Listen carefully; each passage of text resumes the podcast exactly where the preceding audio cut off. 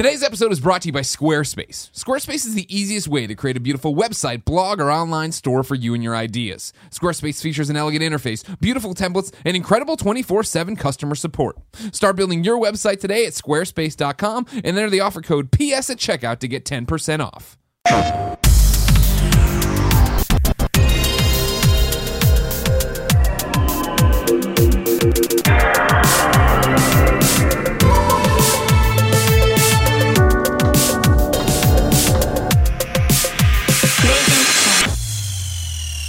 What's up, everybody? Welcome to PS I Love You XOXO, episode 25. I'm one of your hosts, Greg Miller, alongside the Pride of Long Island, Colin Moriarty. It, it does me good to be here today. It always does me good to be with you. No, don't touch- these don't touch hands, these fingers, these spindly fingers. Where have they been? what have they been up to this fine morrow? This fine morrow. Mm, Not good enough for you? no. Do you ever think about how weird it would be to live back in ancient times and have to talk all old timey like that? Ancient times when they were saying fine Mara." Not my, not my. I would not do it. I would not be able to Talking do Middle English. It's. No, not thank ancient. you. No, it's ancient. It's old man. It's old. It's pretty If old. literally doesn't mean literally anymore, ancient can mean whatever sure, the fuck I that's want. it to true. mean. That's a good point. Yeah, that's right. pretty similar. Thank you. ancient history. That's ancient history. It just well, it happened a year ago. It's not ancient history. But to us, Right. in our modern times. Now, it's funny you bring up history, Colin, Mm. because this is an ancient episode. We, we are recording this on a Sunday. We, Yeah. of course, are going to Rooster Teeth this week to my favorite time to record. on Yeah, you- Sundays. you love a good a good Sunday. I love a good record Sunday. sesh. Yeah, I love it. It's whenever great. you can get down and see what's happening. Uh, so if anything has happened Sunday night, if like during the Oscars, they were like, no, presenting the Oscar for fucking cool shit. Right. And I love the Shuhei Oscar Yoshida, for and fucking Shuhei Yoshida comes out and he's like, hey, and just so you guys know, PSVR is out tomorrow. We would not know that. So anything that happens Sunday night into Monday, we don't have for you. Yeah, we got sorry nothing about for it. You. It's okay. I think I Either think that or you get no episode. Exactly. So suck it up. What do you want? A little bit of dated PlayStation news because what PlayStation's been great about lately is giving us we we record Monday afternoons. Usually Monday night now they like to break something, rename themselves, put out an invitation for you know. It's like come on Yeah, guys, stop yeah. doing what you're doing. Bunch of clowns. If you didn't know, ladies and gentlemen, this is PS I Love You XOXO. We are kindafunny.com's PlayStation podcast. We are the number one PlayStation podcast on the internet, and we post each and every Tuesday at 9 a.m. Pacific time as one big MP3 and one big video over on youtube.com slash kind of funny games. So please go over there. Subscribe to the channels. Support the shows. Share them with your friends. Even if you're like, I'm just one person, I can't share them. Share them with everybody. Leave iTunes reviews and such. Colin, I'm, I'm a big fan of that Shovel Knight shirt you're wearing. Thank you. Talk to me a little bit about what's happening in your gaming life. What have you been playing? What have you been doing? Just pretty much Far Cry Primal. Mm-hmm. Uh, I like it a lot. I mean, I I, I don't. Uh, it doesn't capture me for more than a few hours at a time, and it's very mm, Far Cry. Yeah, I- I exactly. wish I had a gun, even though it takes Yes. place in 10,000 BCE. Ancient times. BCE meaning, of course, what? I don't know anymore. No, what does that mean now? Because the Before Common Era, okay, because remember they changed before it. Christ. Well, even that it was. Even that I thought it wasn't really what it meant. Everyone said that, but that wasn't what it meant. Well, that's when the CE stuff came in, Common Era, okay. Okay. Uh, to not offend people or whatever. You know, or, you know, Christian, Christian, Christianize. History. Yeah, which is you know understandable. Sure. Uh, so yeah, I've just been playing that. I think it's uh, it's an interesting game. I, I enjoy it. Um, combat's a little rough because a lot of it's melee, and that's not really what Far Cry does well. Right, exactly. There's also some weird shit in it too. Like it's so such a facsimile of Far Cry as you would expect. That it's there's like compounds that you have to like take over. But take out the guy, but instead but of the like- alarm, totally- the guy in the yeah, blowhorn. Yeah, it's like a little ridiculous. yeah. Uh, but it's fun. There's like a lot. It's just there's a lot of things to do. Like caves, you can like go into caves and like find cave paintings and like destroy these. Like there's just a lot of collectibles and Sure. Then it's I kind of like, just picking shit off on the map. It's, and you and I it's talk about that all the time, and especially with Far Cry. That that it definitely scratches that itch of I want to go out there and complete quests and expand the map and take. I'll take down three more things before I get back to a story mission and worry about this part, that, or the other. Yeah, I'm definitely not progressing the story very far at all because I'm definitely more Do you already have obsessed like with. your animal powers? You got the owl. I got an owl. I had a wolf, but I and I tried to use them again, but I can't. I don't know why it says I don't have them anymore. I Mm. don't know what I did wrong. I don't really care about any of that kind of stuff. The the the game definitely um uh empath- it seems to emphasize more than Far Cry 3 and Far Cry 4 uh killing animals, which you do in Far Cry 3 and Far Cry 4 to skin Sure. them and stuff. But like you're it seems to me, maybe I'm wrong, but it seems to me that you're just upgrading a lot more and Mm, I think it's they definitely a have to, dangerous right? world. It's one of those things. I think I agree with you. I felt like when I was playing, I was I was you know definitely upgrading quicker, and I think it's just based on the fact that you have to because you can't find an M16 or this, that, or the other. You know what I mean? Like there was more weapons I think you were finding. So this time to keep it fresh, you got to make these take the weapons you have to the next level. Or Yeah, you got your bow, Get you got your guts bag. club, you got your guts bag. You got your spear, which you, it's cool. You can throw your you can throw your spear, you can throw your club. And Yeah. I don't know. It's a, it's an interesting game. It's keeping my attention for now. We'll see what happens. I don't know. Okay. That's basically it. Okay. Yeah. I like that. Mm. Soul focus. Mm-hmm. I'm gonna run you through what I've been playing. Okay. Since we last touch base, I platinum Hitman Go. Did Walking Dead the Michonne episode one. It's fine. It's fun. It's more Walking Dead. Uh, I mean, here's but here's where it gets interesting. I got three games for you to put on your radar here. Number one, Swap Quest. Mm. You ever heard of Swap Quest? I saw it. on we talked about it last week on the show, real briefly, that they gave it to me ahead of time or s- sought me out on Twitter to give me a code, which I thought boded well. They're proud of this game. They want to get out there. And I can understand why. I'm playing on Vita. It's enjoyable. Uh, it's got little things like I was telling you, right? Like the idea is, right? Like you're running away from these bad guys trying to get out and find this sword or whatever, right? So you can fight the invading evil. And so the idea is that you're moving, and then as the player, like the, the character is always just walking. You can change their direction, but they're walking on this path that you're building in front of them by swapping in uh, pot, uh, tiles, right? That have like you know like crooks or whatever. You're building a road for them, a pathway for them. But so, there there'll be points where I feel like I have it where I'm got them all the way up to the top of the screen. They got to get to the next, you know, get on the next part of the screen for me to put down more or whatever. But they're just like slowly walking. Like I, there's no way to advance them, make them go faster when it's all laid down. So it was whatever. It was it's what I was playing while I was watching Fuller House.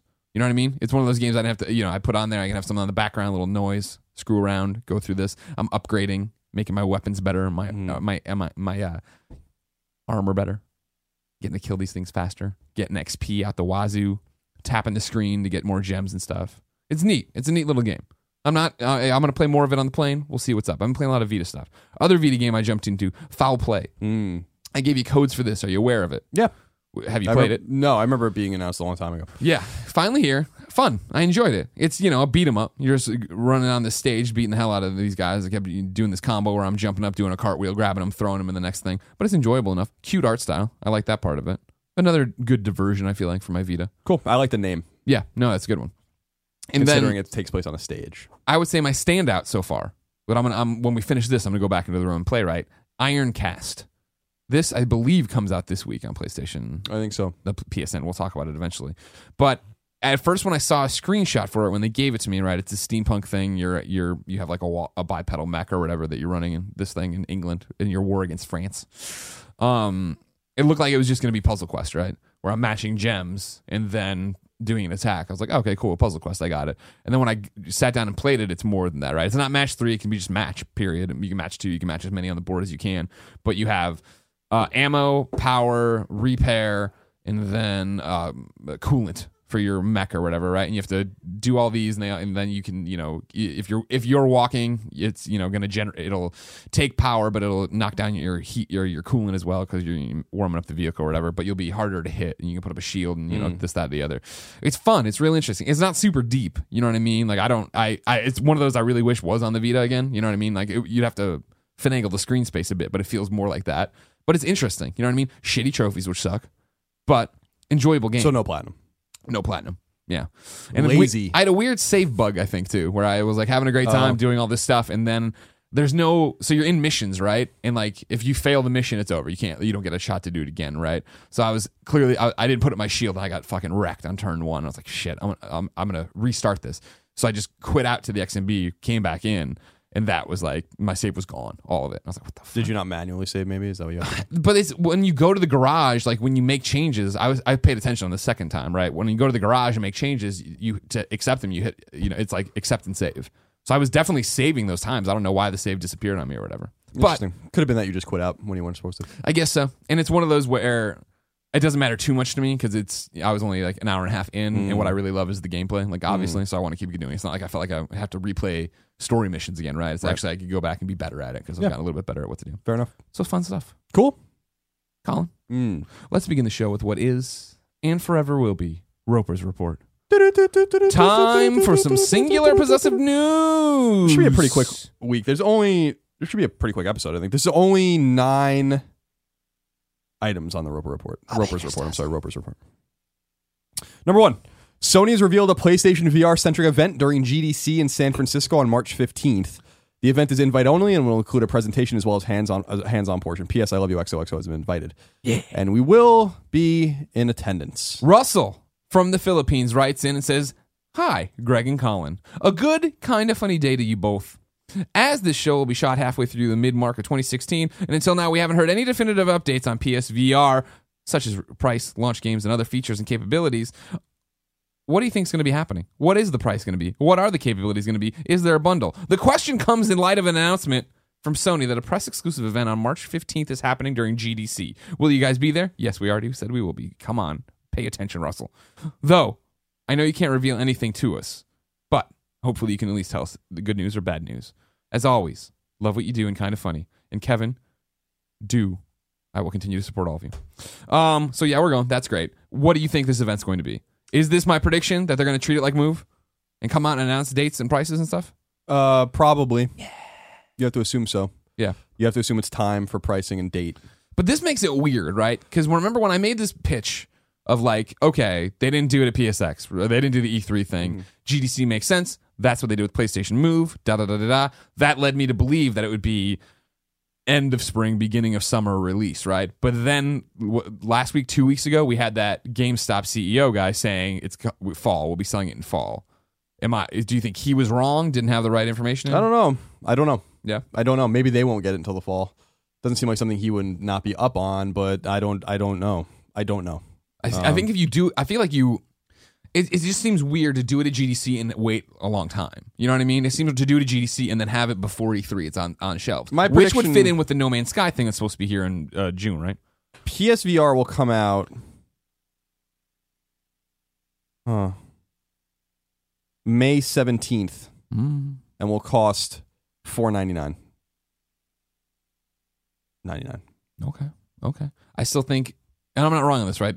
Isn't No Man's Sky? They said June or did they say summer? I think I said June. Okay. And I, okay, so then June. I, I think it'll be whenever No Man's Sky comes out in June. That's, hmm. and that's still my prediction. We'll see. We will. There's more PlayStation VR news. Number two. Of course, there is. Sony has filed a patent for a glove controller that can be used in conjunction with PlayStation VR. The three patents associated with the glove controller were dug up by NeoGAF user Roasty or Rosty. Rusty. The patent applications were filed in the United States between September 30th and October 17th of 2014 and were published on February 25th, 2016. Here's what the applications say in part. So he or she broke out pertinent information. It says the ab- the abstract of the of the patent. It says a glove inter this is a quote quote a glove interface object is provided comprising at least one flex sensor configured to generate flex sensor data identifying a flex at at least one finger portion of the glove interface object. So it's corresponding with your, Your the movement of your fingers. At least one contact sensor configured to generate contact sensor data identifying a contact between a first portion of the glove interface object and a second portion of the glove interface object.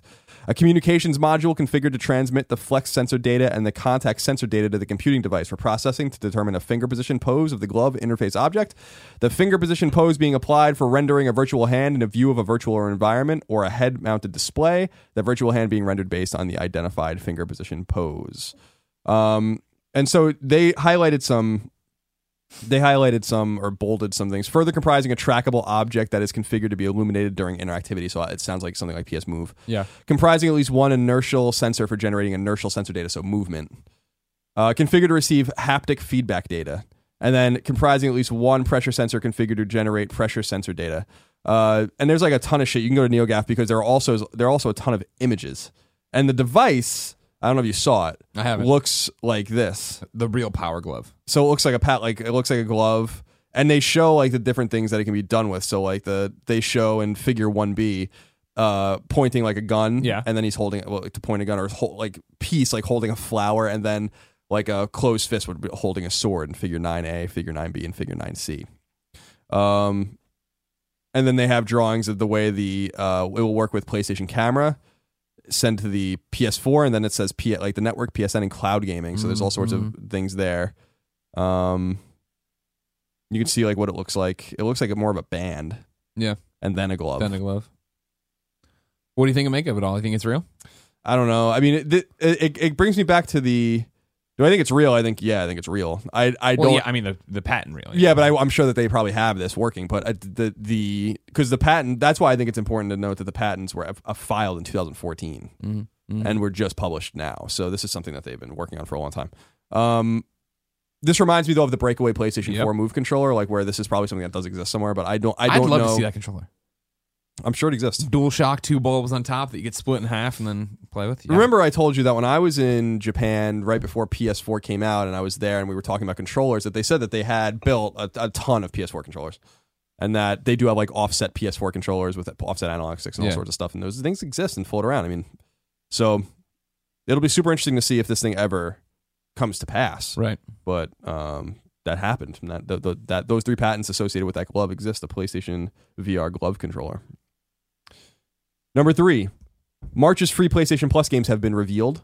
PlayStation 4 gamers will get Broforce and Galak-Z for free. People remember Broforce, of course, was voted by the users and ruined the surprise. PlayStation Weird, 3 weird, gamers get a real get two really good games: Super Stardust HD and The Last Guy. For Fuck free. yes. That's Another game great from com- our forgotten classic series. Great combination of games. And PS Vita gamers will get Flame Over and Reality Fighters for free. Flame Over is actually supposed to be pretty good. Uh, Reality Fighters obviously is trash. I've played a little bit of Flame Over. Yeah, I enjoyed myself. Um, so those are the games. So PS4, Broforce and Galak-Z, PS3, Super Stardust HD and The Last Guy, PS Vita, Flame Over and Reality Fighters. This is the first month I remember in a long time, or maybe even ever, that there's no crossover platform game. So like Mm, that's a good these point. are just PS4 games, just PS3 games, and just Vita games. And there's actually three first party games in here. So I'm wondering if they're starting to have a problem getting PS3 games. Um, It's- Reality Fighters obviously published by Sony, and then Stardust and Last Guy are both first party games. You would think it wouldn't Or be second party games. that hard, right? Who's holding out hope right now that their PS3 game's really going to be the thing that solves it for them? You know what I mean? Move a lot of units. I don't know. I wonder when they're eventually just going to abandon it. Mm. Probably not for a while, but eventually they're going to. Eventually, in two years, we're probably going to get maybe one free Vita game, no PS3 games, and then maybe four or five PS4 games. And that's when. That's a huge thing for them too. Is like, are are they going to just cut PS3 out and there's just nothing there anymore? Sure. You know, I don't know. It'd be interesting to see how, how it all turns out. Dominic wrote into kindafunny.com slash PSQ just like you can to get your questions read and says, Is the PS3 discontinued? My fat 60 gigabyte model finally died, so I'm in the market for a super slim, but every brick and mortar I checked on was only selling pre owned ones. Any news on the last gen front? That I find that hard to believe. I'm sure you can get them online, but I remember even when I went to buy, I went into a brick and mortar. You might, it's called Target. It's popular, I believe. Uh, I went there to buy a bunch of Lego Dimensions stuff at Lego Dimensions launch in what was that October, November, and they had tons of PS3s they were trying to sell for like you know whatever it is now.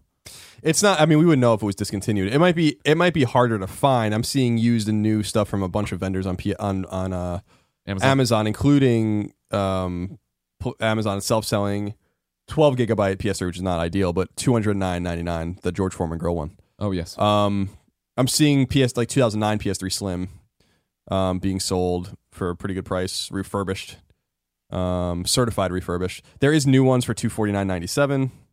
interesting. So I mean, so they they do exist. It seems like they are pushing. So there, there is a discontinued piece of PlayStation hardware we're going to talk about in a little while, but not the PS3. They're not going to discontinue PS3. Not yet. and then when they do, you'll know. Yeah, they'll. They'll make an announcement. They'll send it off in a Viking funeral. Number four, DFC Intelligence, a consulting and research group focusing on the games and entertainment industries, revealed that it expected PlayStation 4 to surpass 100 million units in lifetime sales, putting it in the company of only three other home consoles that have ever reached those sales PlayStation, PlayStation 2, and Wii. It's worth noting if you include handhelds, you also have Game Boy and the DS. Word of the report comes by way of MCV, which notes that DFC, DFC Intelligence also predicts a major uptick in digital game sales in the coming few years, noting that by 2019, it expects half of the industry's game sales to be digital. Half. Significant. Yeah. Number five. Number five. Resident Evil 4, 5, and 6 are all coming to PlayStation 4. Interesting. Nope. Nope, it's not interesting. interestingly. Actually, They'll be released in reverse order, starting with 6, then 5, then 4.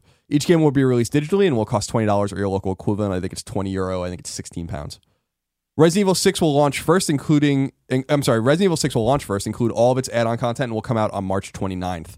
Resident Evil 5 will follow suit over the summer, and then arguably the best Resident Evil game, Resident Evil 4, will launch in the fall. Capcom did note that it hopes to release the games physically at some point as well, presumably as a collection.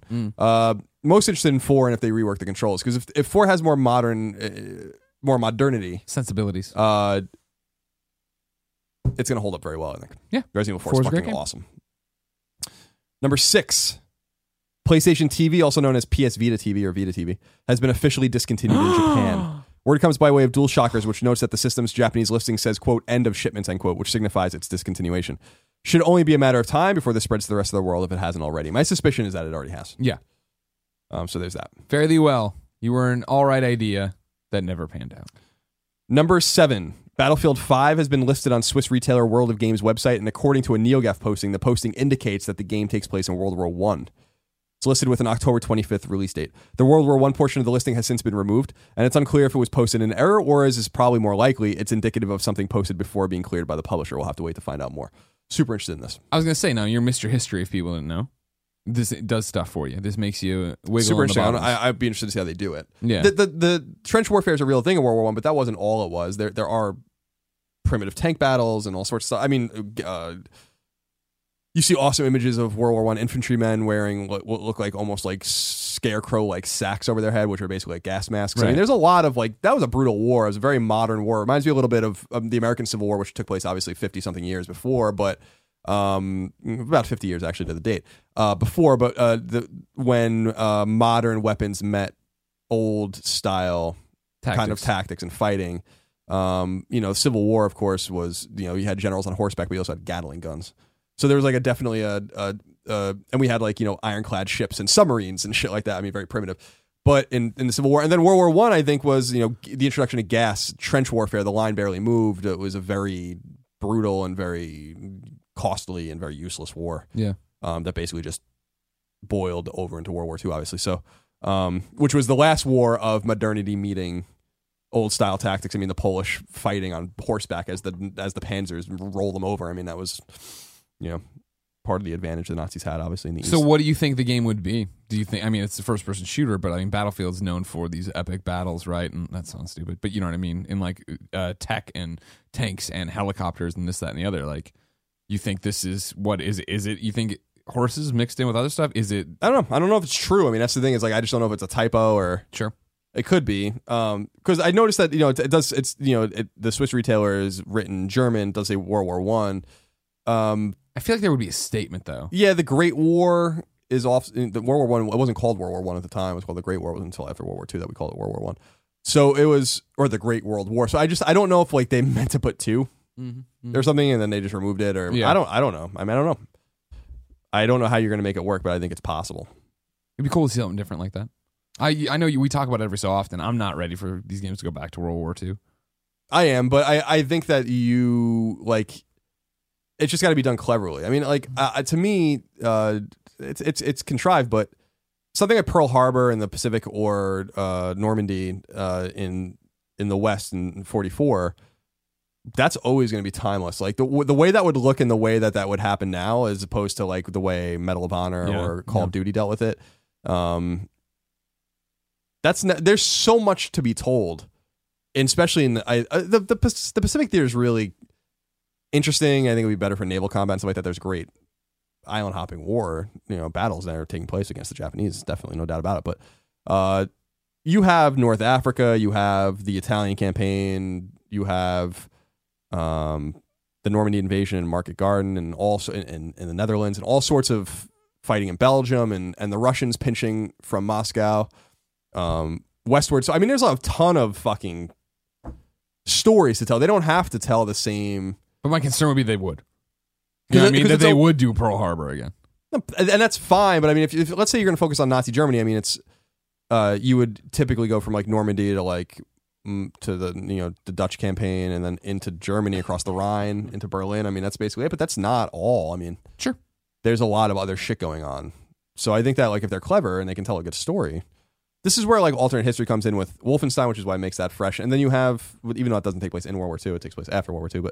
But um, well, it's a different World War II, I should say, to be clear. Um, but I, I I would be interested to see them go back and do those those timeless battles too. I think that's fine. And we haven't seen them in a while, and that's World War II. Is a, people are obsessed with World War II because it's fucking awesome. Yeah, terrible things happen, in it, Of but course. it's fascinating. Yeah. we'll see. Number eight. Ubisoft's hostile takeover with Vivendi continues this time in a new article in Canada's The Globe and Mail newspaper. Here's what it says. So I'm just going to read part of the article instead of boiling it down. So the Globe and Mail made uh, Nicholas Van Praet or Pratt said, maker of Assassin's Creed video game turns to Canadian investors to fend off takeover bid. And it says, quote, video game publisher Ubisoft Entertainment, maker of Assassin's Creed series, is taking is seeking the backing of Canadian investors to help fend off a creeping takeover in France from media giant Vivendi. Ubisoft officials, led by founder and chief executive Yves Guillemot, confirmed they're meeting this week with a dozen potential investors in Montreal and Toronto in an attempt to build support for the company's founders and current management. Canada is already key for Ubisoft as a major games development site, with Montreal home to its largest global studio. Now its financial community is being asked to play a role as well. Mr. Guillemot and his four brothers started Ubisoft in France's Brittany region and own a minority stake, expanding it expanding it more than 30 years to become one of the world's top five video game publishers. They're trying to push away Vivendi and its billionaire chairman, Vincent Bolloré, who has been amassed a 15% stake in Ubisoft in recent months and made an unsolicited takeover offer worth some 500 million euros or 750 million dollars for another Guillemot brothers run gaming company, Gameloft. The hostile bid on Gameloft is the first step in Vivendi's larger ploy to force talks with the Guillemot family and take over Ubisoft. Analysts at European investment bank Bryan Garnier and Co. have said. At stake are more than 3,000 Ubisoft jobs in Montreal, Quebec, Toronto, and Halifax, and hundreds of millions in capital invested since the company opened its first studio in Canada in 1997. Quebec has the most to lose, with Ubisoft present, uh, representing a pillar of its multimedia industry. Although it's unlikely Vivendi would shut down Ubisoft's Canadian studios outright, the assets would be better protected if Ubisoft remained independent, Mr. Guillemot told the Globe and Mail on Thursday. Ubisoft enjoys a decision making and operational agility that it wouldn't have under Vivendi and can forge better partnerships with global media players such as Warner Brothers instead of being forced to work with Vivendi's properties, the CEO said. Anyway, people can go read more of the story, but this is happening. And it's um, fascinating. You know what I mean? yeah. Like Ubisoft is such a name; they're doing so much right, and here they have to, you know, this battle. This is I don't know. I feel like we get to play in this world of video games, right? Where we talk about EA, we talk about Activision, we talk about EB, do all these different things. But it's weird to see all of a sudden like the real world intrude, like a real world thing of a hostile takeover come in, like when really we're just like, oh, who who- does did what did what Jason Schreier story got? Did he get what scoop did he get that pissed off Ubisoft this time? You know what I mean? Like, what's it mean for Assassin's Creed going forward? And, da, da, da. and here we are, like them fighting for their company, pretty much. You know what I mean? Yeah, a hostile take. I mean, that's what happens when you go public. It, it- it's always a risk. Mm-hmm. You can amass enough people that own pieces of the company, whether small or big, and just take over a majority share of it, and then you control it. So, um, hostile like takeovers are. No one can t- hostily take over. Kind of funny, not yet. I'd like to see you try. We got guns. Uh, number nine, the final topic on this week's abbreviated and quite short and not very interesting Roper's report. If I do, say I was so interested. This is, of course, the the wrap up. Uh, Top down action game Church in the Darkness is coming to PlayStation 4 and centers around a religious cult in South America in the 1970s. That sounds awesome. it's it's supposed to be really cool. It's about, you're basically, I think, like uh, detectives or something going down. So like people go down, they make this place called Freedom Town. They're a cult in South America, and then people go down to see what's going on. Like the family hasn't heard from them. Obviously, Yeah, yeah. shades of what was going on in the 1970s. Uh, It's supposed to be pretty good All right. or it looks pretty good. It's supposed to be All pretty right. clever, I should say. Physics based puzzler 101 Ways to Die is coming to PlayStation 4 on March 22nd. Horror game Never Ending Nightmares is coming to PS4 and Vita in the second quarter of 2016.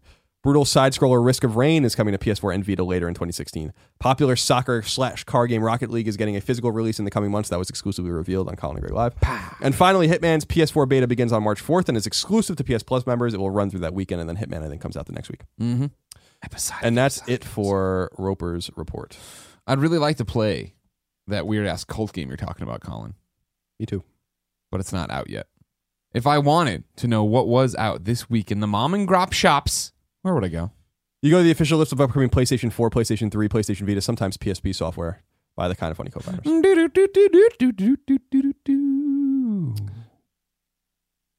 Alekhine's Gun comes to PS4 digital and retail. This game looks interesting to me. Um, you are Agent Alekine, a highly skilled Russian assassin working alongside American CIA agents during the Cold War. As the tension of a nuclear standoff grows with each passing minute, the fate of America and quite possibly the world lies within your hand. Doesn't say what it is, but it looks like it's a third person shooter. Okay. Broforce, which is free for PS Plus members, comes to PS4 digitally. Says when the when evil threatens the world, the world calls on Broforce, an underfunded, overpowered paramilitary organization dealing exclusively in excessive force. Battle alone or online with four player co op and bring down anything that stands in the way of freedom. I will. Maybe, kind of. I wish it was not Vita. Croixleur Sigma comes to PS Vita digital. It's cross buy with PS4. I don't think it already is on PS4. It says wielding magic blades, four girls fight back successive waves of monsters in this exhilarating hack and slash action game. There are various battle styles, and you can mix and match, and four weapons to form your own playstyle. That was a good write up. Told me everything I need to know about that game. Gunscape comes to PS4 digitally. It says Gunscape provides easy to use tools based on block placement interface everybody's already familiar with to create all types of maps. Don't like building stuff? Then just blast your way through hordes of monsters or duel or duel with other players. Okay.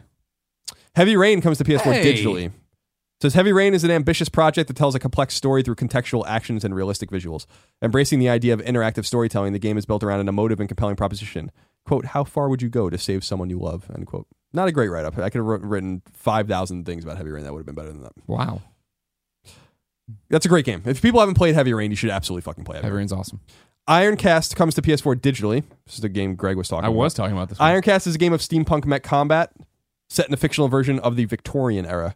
Players take control of a seven meter tall walking vehicle called an Ironcast. You must face off against an invading force of enemy Ironcast in order to defend 1880s Victorian England. It's fun so far. Not super deep in terms of like you know I lost to it, but I enjoy. I enjoy that it's not taking over my life. There's not like a lot of stress. You know what I mean? It's hmm. fun ma- match, and I'm having a good time. Looking forward to playing it. McDroid comes to PS4 digitally. It says McDroid is a combination of tower defense and action. You'll have to build your base and defenses, harvest resources, and discover numerous sci fi weapons as swarms of alien enemies come at you. Stay on your toes all the time. I guess I have to. Mortal Kombat XL comes to PS4 digital and retail.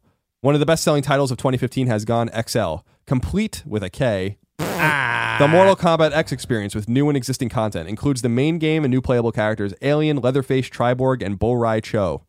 Previously released playable characters include Predator, Jason Voorhees, Tremor, Tanya, and Goro. Also includes the new skin pack Apocalypse Pack and previously released skin packs, and all previously released skin packs. Pirate Solitaire comes to Vita Fuck digitally. yes. Out with the old sea dog and seize the pirate's gold. Play solitaire right on the deck of the Reaver's ship. Levels of varying difficulty promise several hours of exciting gameplay. And unique golden cards make the game even more interesting. I fucking love that. Levels of varying difficulty promise several hours of exciting gameplay. Royal Defense Invisible Threat comes to Vita digitally. The castle needs a hero as hordes of trolls are surrounding it. Build towers, save money, learn spells, and keep the enemy away. Follow the exciting story of the Dwarven Kingdom's inter- eternal struggle against the troll hordes who only want to crush the dwarves and claim their territory. That's all they want. Screen Cheat, which is a really clever game. Yeah. Not for me, but I can admit it's clever. Comes to PS4 digitally. Screen Cheat is a split screen first person shooter that centers around the conceit of screen cheating peep and looking, looking at the screens of other players to locate their position. In Screen Cheat, all players are invisible, turning this con- co- controversial tactic into the core mechanic of the game. Very, very clever. That game has not going to do well written all over it, though, because you have to play it with others locally. Sure. And uh, I hope I'm wrong, but I doubt it. Square Heroes is the final game, comes PS4 digitally. There's nothing more satisfying than mowing down your buddy, hearing them curse, and then doing it again just to rub it in.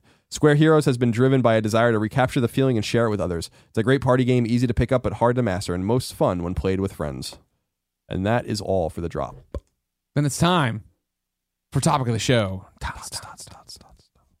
Colin, this is one that I read, and I, I chuckled aloud, saying that I thought you would have something to say about this. Because it was one of those when I feel like I'm fired up about something, and I know that you also get fired up about the same thing, that this one might hit a few buttons for you. So the topic of the show was, of course, submitted over at kindafunny.com slash PSQ, where you can submit your questions. And it comes from Austin.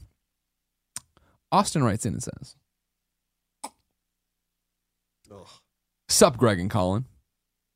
Last episode, you guys ridiculed DICE for nominating Metal Gear Solid 5 as Adventure Game of the Year. Would you guys mind explaining this in more detail? Stating that the protagonist uses a gun instead of a sword as a reason for dismissing a game as an adventure game seems rather trivial. Wait a minute. Go, ahead, go What? just start. I don't remember us at all saying that. No one ever said that, but go on. I think our point was that Metal Gear Solid is not an adventure game. You can play an adventure game with guns. Go on. After all, the way Metal Gear Solid 5 is played is, in many ways, a puzzle. Only the pieces are enemies. There's even a strong exploratory narrative to back it up. I'm not saying Metal Gear Solid 5 is an adventure game, but it does feel as if you guys dismissed it rather quickly without the famous unpacking treatment you guys are known for. Keep up the good work, Austin. There's nothing about Metal Gear Solid 5, having only played it for under 10 hours, fewer than 10 hours, I've played a lot more than 10 hours. that is an adventure game. There's not a single solitary aspect of that game that's an adventure game. It has nothing to do with the weapons. No one ever said that. I don't, yeah, that's, and I, I don't If, if we said that, I would have heard about that. We didn't say that. It doesn't make any sense. Adventure doesn't mean that you're adventuring like you're in the fucking J.R.R. Tolkien universe. That's not what it means. An Yeah, adventure yeah. game is a genre. Wikipedia says an adventure game is a video game in which the player assumes the role of a protagonist in an interactive story driven by exploration and puzzle solving. The genre, genre's focus on story allows it to draw heavily from other narrative-based media, literature, and film, encompassing a wide variety of literary genres. Many adventure games, text and graphic, are designed for a single play for for a single player, since the emphasis on story and character makes multiplayer design difficult. Colossal Cave Adventure is identified as such an adventure game, first released in 1976, while other notable adventure games include Zork, King's Quest, The Secret of Monkey Island, and Myst. Meanwhile, let's talk about an action game, right? Mm-hmm. The action game, and this is Wikipedia again, is a video game genre that emphasizes physical challenges, including hand-eye coordination and reaction time. The genre, the genre includes diverse subgenres such as fighting games, shooter games, and platform games, which are widely considered the more important action games, though some real-time strategy games are also considered to be action games. In an action game, the player typically controls the avatar of a protagonist. The avatar must navigate a level, collecting objects, avoiding obstacles, and battling enemies with various attacks. At the end of a level or group of levels, the enemy uh, the player must defeat a large boss enemy that is larger and more challenging than the other people, and it goes on like this.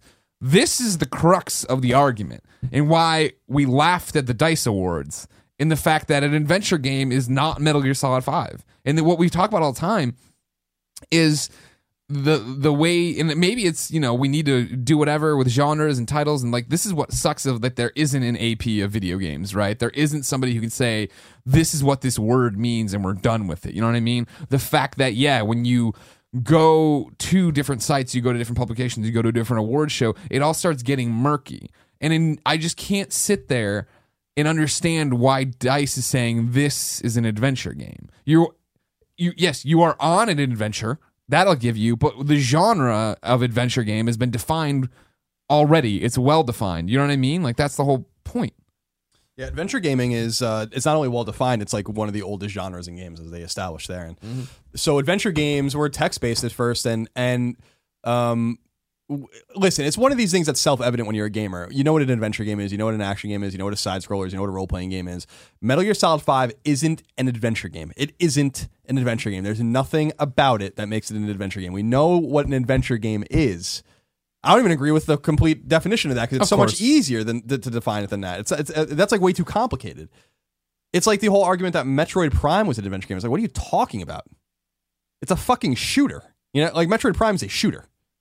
So, uh, I don't, I don't un- understand this argument. It's a weird argument to make. I, I don't. It, it, it, it's not right. I'm not as riled up as I thought I was gonna be. I thought we were gonna, you know, you were really gonna. i just liked when the, the sword thing getting thrown in there and Yeah, I then don't also like understand that. with all That's- due respect no- and who don't get me that? wrong austin Did I say that? Did we say that? I, I, can't, can't, ima- imagine that we, we said did that. it must have been something like we As a mentioned joke link or or something? something? i don't know yeah but it definitely I, it wouldn't have been like, you that's don't a need real like you don't need ad- adventure gaming is not predicated on on a place or time at Sure, all. of course, of course, of course. And, and uh, to be clear, yeah, I thought Austin's question is super respectful. It's just I knew there was triggers in there, and I'm glad he's having this conversation with us. But he- I mean, Austin, I love you, buddy, but you're grasping at straws. After all, the way Metal Gear Solid Five is played is in many ways a puzzle.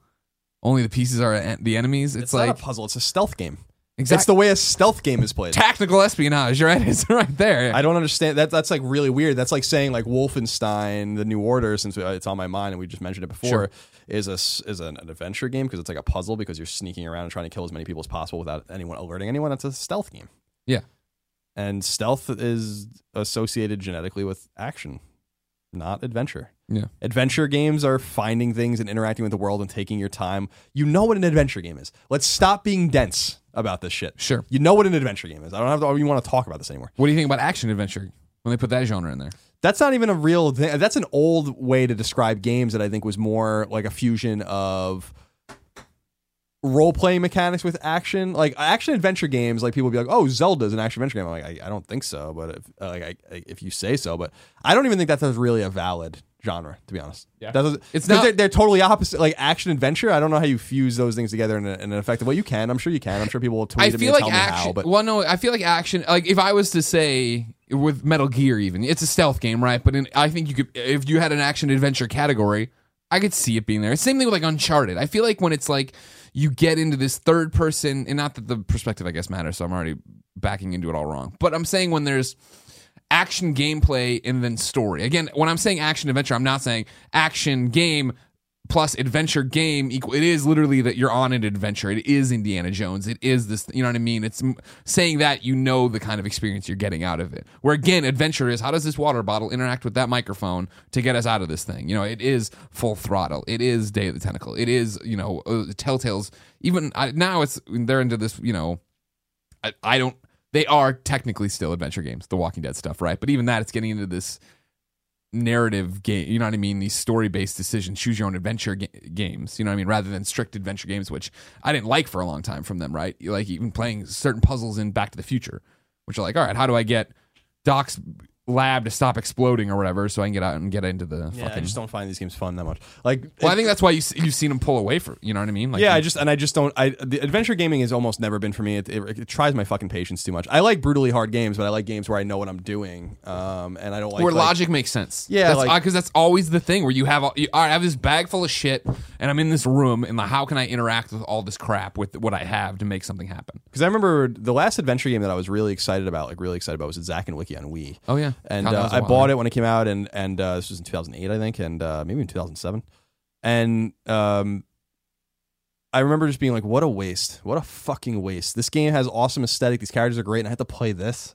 Mm, It was so hard. That game is notoriously hard, but I, I just, it's just not for me. So I don't really judge people. I know a lot of people that like adventure games, but. Um, and that's great, but the thing is, is that we know what these games are. You can put a thousand games in front of me and show them to me for literally five minutes each if you wanted to, and I can tell you the genre that they are. Like it's it's not it's not rocket science because we're gonna go down this hole. Then Madden's a role playing game, but is it really a role playing game because it has stats It's a management and progression? Yeah, it's like it's a fucking sports game. Come on, Yeah, you know, like we know what it is. Um, it like there are components of games that can be mixed and matched, non-linearity or open world and and things of this nature that can mix and match into an open world action game or open world role playing game. I mean, it's possible, but I don't know. We know what games are, and it's okay that like Metal Gear is not an adventure game. There's no justification to call it an adventure game. just give it an award. Yes. Yeah, I have to imagine that was part of it, right? Spread them out. We can get give out more things, honor more people. Colin, let's clear our palate, cleanse our palate, I should say, by hitting up trophy time. What do you got for me this week Let me in the in the newest segment where you you detail some of the new trophies that have popped online, some of the trophies you've been getting? The trophies in um Far Cry are gettable. People Yeah. are getting the uh, trophies there. Let's see. Um mm. Ray Gigant or Gi- Gigant Vita trophies pop. This is I don't know what this is. Has a platinum. Gundam Breakers 3, PS4 and Vita plat- trophies popped with a platinum. Gunscapes trophies are up. It has a platinum. Action Henk's trophies are up. Doesn't have a platinum. Quell Memento got a trophy update, I guess, because that popped back up. That game's old. Um, Puzzle Quest Challenge of the Warlords on PS4. Oh fuck! I was hoping that'd say Vita. Uh, trophies popped. Uh, and nothing else on there. Let me just go to Exophase. I was looking here before. Yeah, Resident Evil 6's trophies are up. It has 71 trophies because of all the DLC. Yeah, But the trophy list is probably the same as it is on PS3. Um, and then Broforce's trophies are up. And Chronicles of Teddy, Harmony of Exodus. Don't know what this is. Let's Persona see. Four spinoff following Teddy. So yeah, not not nothing too exciting. Okay, Nothing too exciting this week, unfortunately. no, it's okay. Last week, for the first time, somebody wrote in, if you remember, trying to hijack the segment. John writes in with his own twist. He wrote in, of course, to kindafunny.com slash PSQ, just like you can. It says, Hey, big boys. Here's a twist on last week's request to look into a best friend's trophy list on PSN profiles. I use my trophy list as a way to reflect on the games I've spent time with over the years. I also use my trophy list as an easy way to help pick a game to play when I'm indecisive. So here's a twist. Looking at my trophy list, what game should I go back into and attempt to achieve the platinum? Best wishes, John. P.S. Smooches, etc.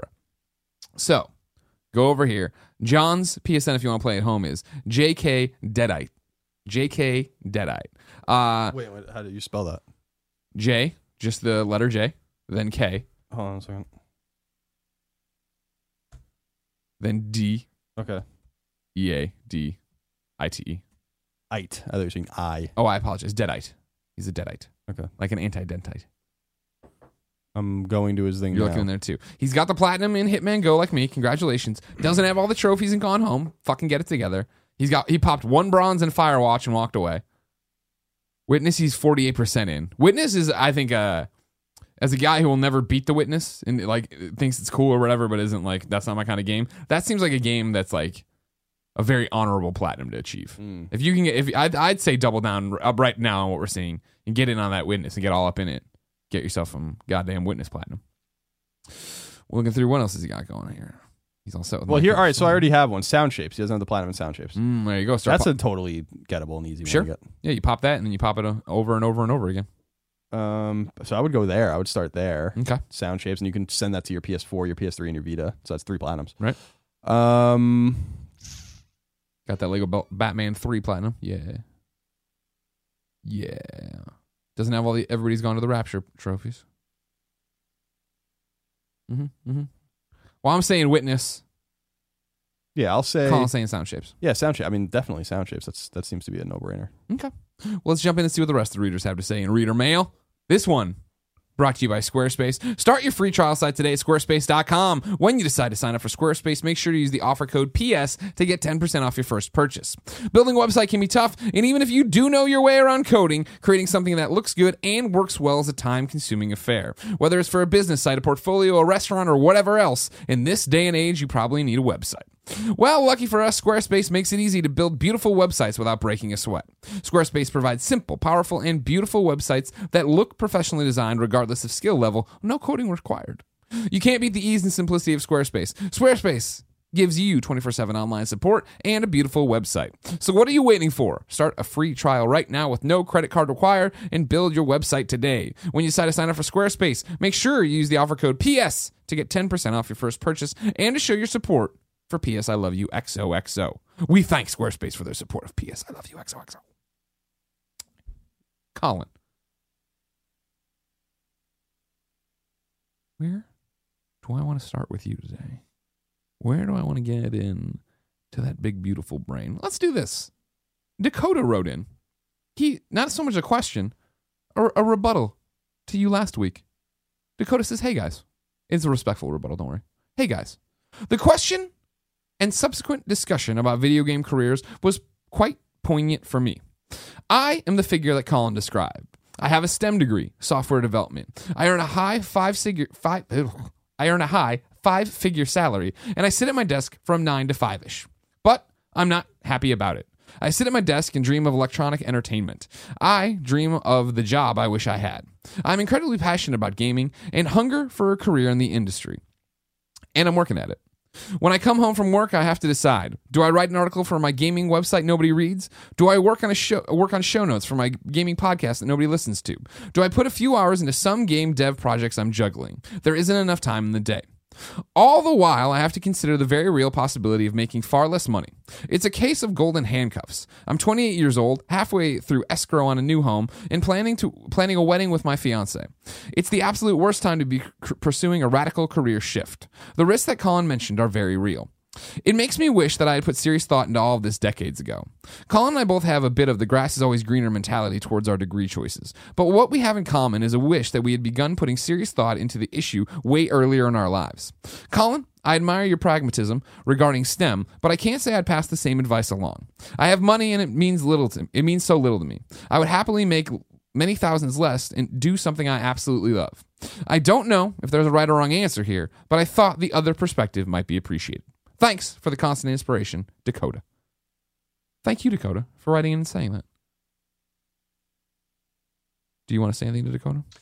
No, I, I think that you know I listen. I went back and listened to that portion of the podcast. And I'm like, did I make any sense? And it was way way more salient than I thought it was. Mm-hmm. And I got a lot of really positive feedback about it. Um, people just saying like, thank you for keeping it real because I just don't want pe- I don't want to blow smoke up people's asses. That was the one thing that I was I was trying to, to say more than anything is that chase your dreams, chase your dreams all you want. You want to be a fucking pro baseball player, then chase your dream and be a pro baseball player. You know, like it's it's fine. All I'm saying is that like eventually you're gonna run into a wall, probably. And pragmatic things. Listen, money's not gonna. Ma- money doesn't matter to you. Try you not ha- try not having any and see how much it doesn't matter to you. Like like you might you might say that you you'd be fine with thousands of dollars less, but would you? Would your fiance, would your house be in escrow right now if you didn't have those thousands of dollars? Like, sorry, like, um, I'm not. I always use this quote, and it's not. It's not meant to. Uh, it, it's from Boiler Room, which is a, a, a show that takes place or a movie that takes place on Long Island. Good it's movie. about. It's about um, uh, traders, like illegal stock market Batman's traders. in it, right? And Ben Affleck says, um, uh, money is. He says something like, and I think I'm, I'm butchering it. Anyone who says money is the root of all evil never had any, yeah. And that always stood out to me as being like a not necessarily a nice thing or a right thing to say, but something that's like there's a there's a piece of truth to it that money isn't the root of all evil. Money uh, gives you an ability to live life. It doesn't make you happy.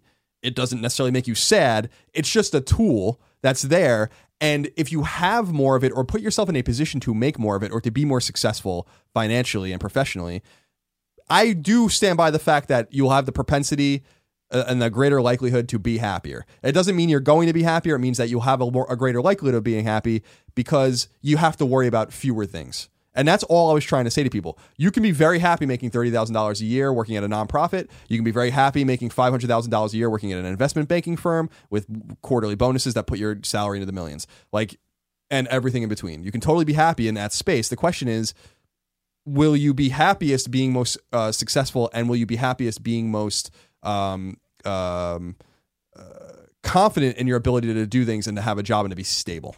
That was all i was trying to say. I understand. so i think that and i think that that people got that. And i, I when i went back and listened i'm like yeah i came through fine. So i appreciate what he's saying but i'd be very careful saying like money doesn't mean anything to me. I'm sure it does. If you went to making your $90000 a year or whatever to making $50000 a year you know.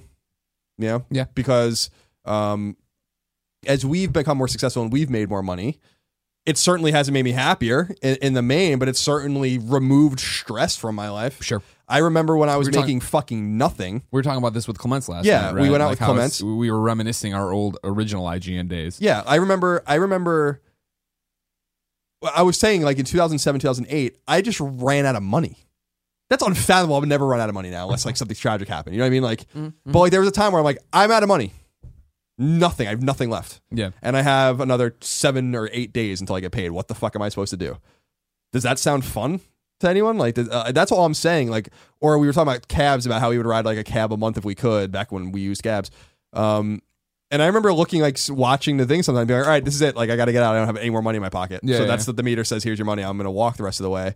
Um, or when you your student loans come due and you really just can't make the, the arithmetic work.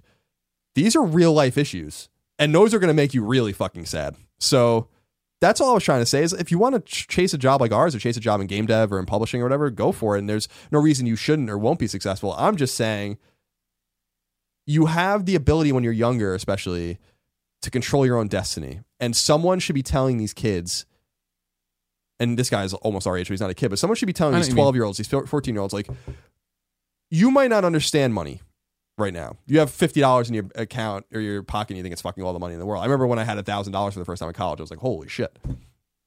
You know, and that's like nothing. You know, thousand dollars is nothing, but like you're so excited because it's all contextual. And someone should be telling these kids like, "You won't understand this now, but definitely study these things because it's going to give you a greater likelihood of stability in the future, and you'll be thankful that you did." I know it means nothing to you now, fourteen year old young man, but when you are thirty, it's going to mean everything to you. So just like, but no one sat down and tells kids that. No one sat down and told me that. And my my family is very into scholarship, so it's and but chasing what you want. I said that we did our humanities thing, and it's very selfish of me to have a mom who's an anthropologist and my sisters who are artists and um, English majors and stuff. My brother. It's very selfish of me to say like, oh, but you know, you could be a pharmacist and make like two hundred thousand dollars a year, and that will make you happier. I think, but maybe not. Do what you want Mm-hmm. but I just I just feel like we've we've we oh this is our most common question, right? Yeah. For years. Sure. And I just feel like eventually you're just blowing smoke up people's ass. I'm not saying you. I'm just Oh, I know. saying we, eventually you're just blowing smoke up people's asses. Like the, like s- that's why I wanted to be clear that like the the, the role that luck and serendipitous timing played in in our in our ascent. The very platform we were assigned to and like all these kinds of things. Every, there's all these like fucking forks in the road. Sure. So I just want people to be practical and I want people to be happy and successful, stable. And sometimes it's hard for me to understand not wanting to go to work. You know, and. I get that.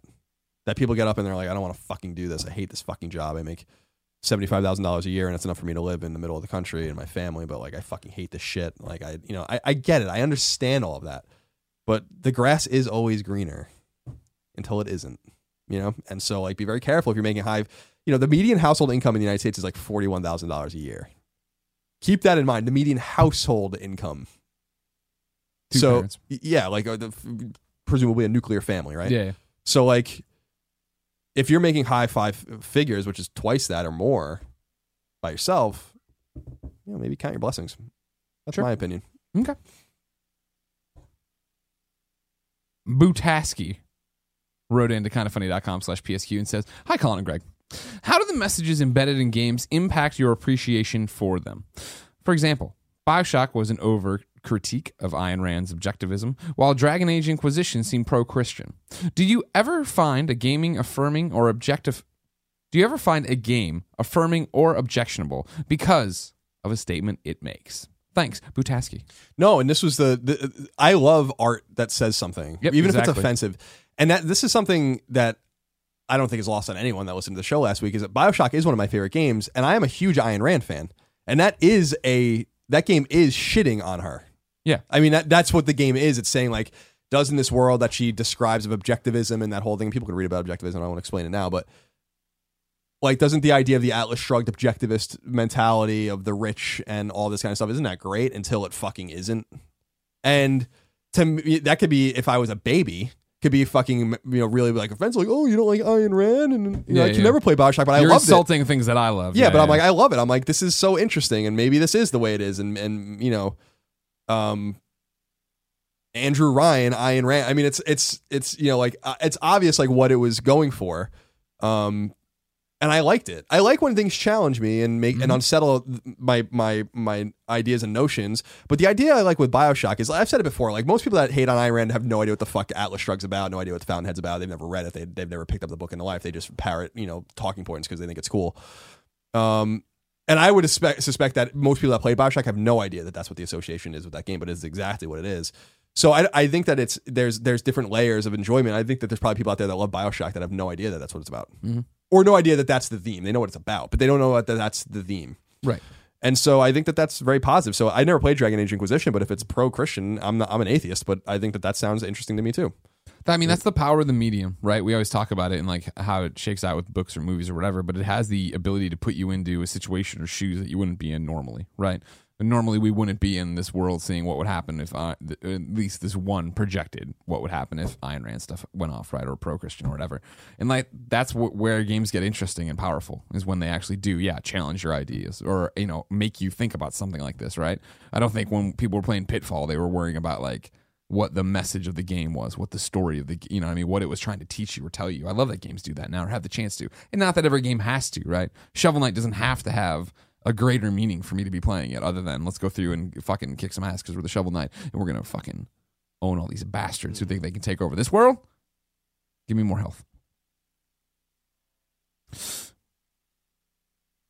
Glock Guy 1926 wrote in to kindafunny.com slash PSQ just like you can and says, in response to Greg's point in episode 24 about PSVR getting the high price, low adoption rate, then devs seeing the small install base and not touching it, I can see that happening, but the difference between VR and Move is that Sony was the only one with Move. They aren't the only ones with VR. Devs likely, and then in parentheses, hopefully, won't be looking only at the PSVR install base. They'll be looking at Oculus plus PSVR plus Vive install base.